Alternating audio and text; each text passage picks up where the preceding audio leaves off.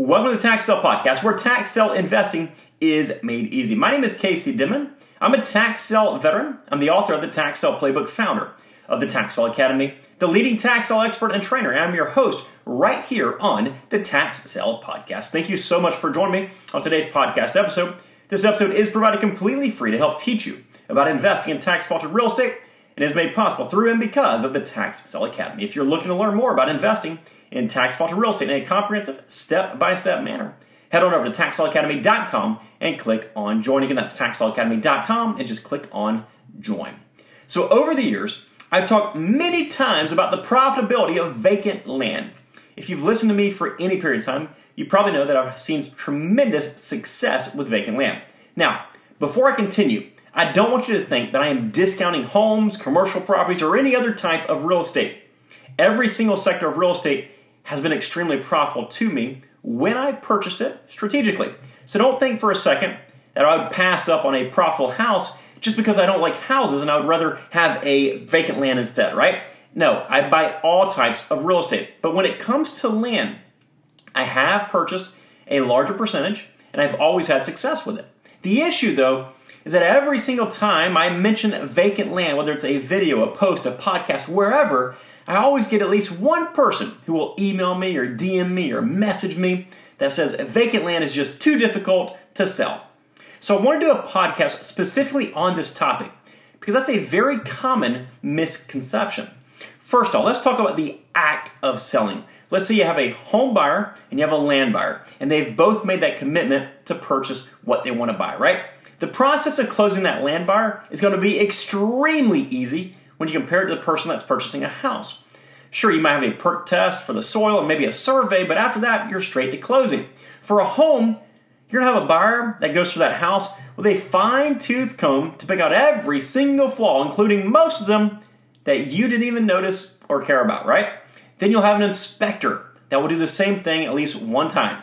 He'll tell the buyer that the house is falling down when everybody knows he's probably exaggerating just to cover himself, right? Then you have to worry about making all those required repairs, cleaning it out, moving all the stuff out, making sure it's spotless, and all sorts of other fun stuff. And if you toss in a mortgage, you've got a whole bunch of other hurdles that you need to cross before you go to closing. I've sold many, many homes in my career, and I've sold many, many lots in my career. And I can tell you that when I sell a lot, I usually don't even have to leave my office. But when I sell a home, there's quite a bit of effort involved. And I'm not opposed to putting effort into it, but just understand when you're selling a home, there's a certain amount of effort required. And when you're selling a piece of vacant land, there's significantly less effort that's required. So the actual process is hands down much easier with vacant land.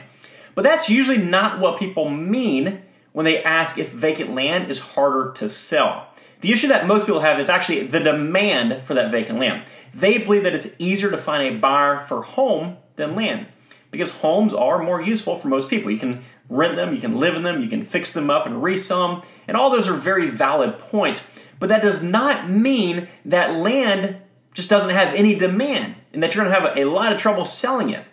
When I invest in land, I don't just buy a random piece of land in the middle of nowhere put a sign in the ground, and then hope that that land sells because of that sign. That's a very lousy strategy.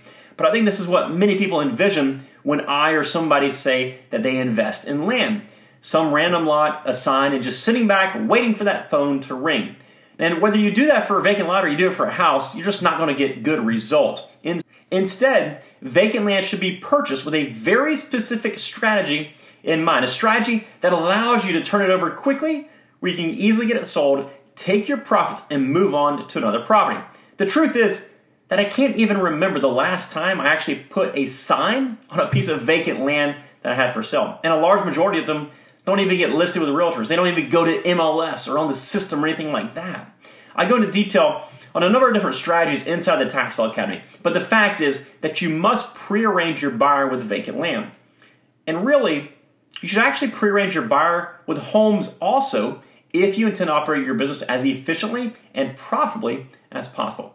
Now, when I say pre-arrange your buyer, it might not be a specific person that will buy it from you the moment you get it at a tax sale. I'm not saying Mr. Smith from Jonesville is going to be your buyer, but instead it'll be a type of person, one of maybe a few different buyers. You'll have five or six people that will buy something the moment you offer it to them. Or maybe it's 500 or 600 people just waiting for you to contact them so they can buy something from you. Whatever the case, you'll have a very captive audience ready to pull the trigger as soon as you tell them you have something available. So, how do you do that? How do you set this up?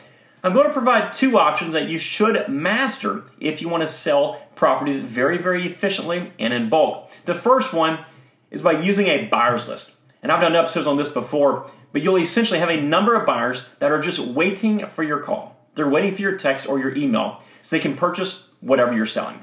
Typically, you'll have captured their attention when you previously advertised a property somewhere else. That property would have been priced so well that they missed that opportunity but they cannot wait for that next opportunity because they will take full advantage of it. That's it in a nutshell. So, after I talk about the benefits of a buyer's list, the first excuse a lot of people think of is I don't have a buyer's list and I can't create one because I'm just getting started. Here's a simple solution create one.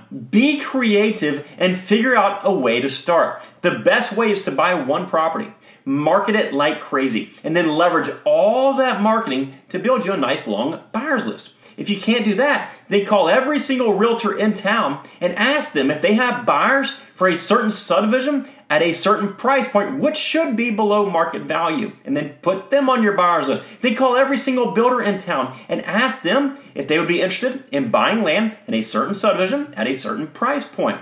Add them to your buyers list, and then call anyone in that subdivision who has purchased more than one lot in the past five years and ask them if they want more. And then, boom, suddenly in an afternoon's work, you've lined up a number of potential buyers. Sure, this requires effort. There's no doubt about that. This business takes effort, and the more effort that you put forth, the better your results are going to be. Now, in a more general sense, perhaps a less preferred but still incredibly effective method is to prearrange the type of buyer. And this would work well in a situation where you don't have a buyer's list and you don't want to put forth the effort to create a buyer's list like we just discussed. And maybe you're just feeling a little bit lazy, but you're okay with a strategy that has slightly more risk.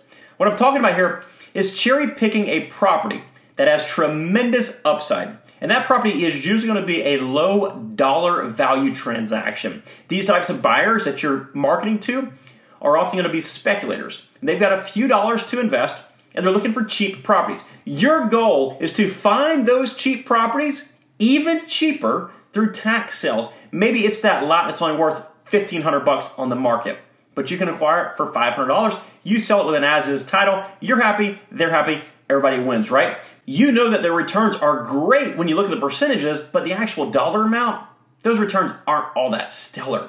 But that's okay because there are plenty of speculators out there with a few thousand dollars to sink into some real estate. So sell to those who want cheap properties that you can get even cheaper at tax sales. And, of course, when you're marketing those properties, you must do so to get as many potential buyers as possible so you can start that buyer's list that we talked about previously.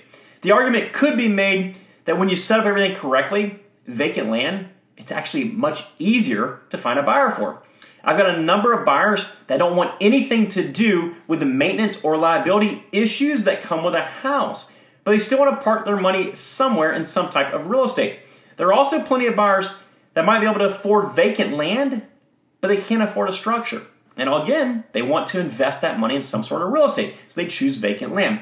At the end of the day, you can make money with all types of real estate if you strategize properly.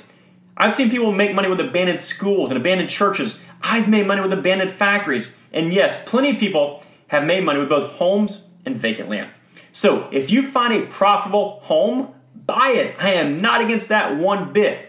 But don't discount the opportunity that vacant land will hold right in front of you. And usually that opportunity will come with less competition, more supply depending on the area, less capital outlay, and it might just be easier to sell and perhaps even more profitable.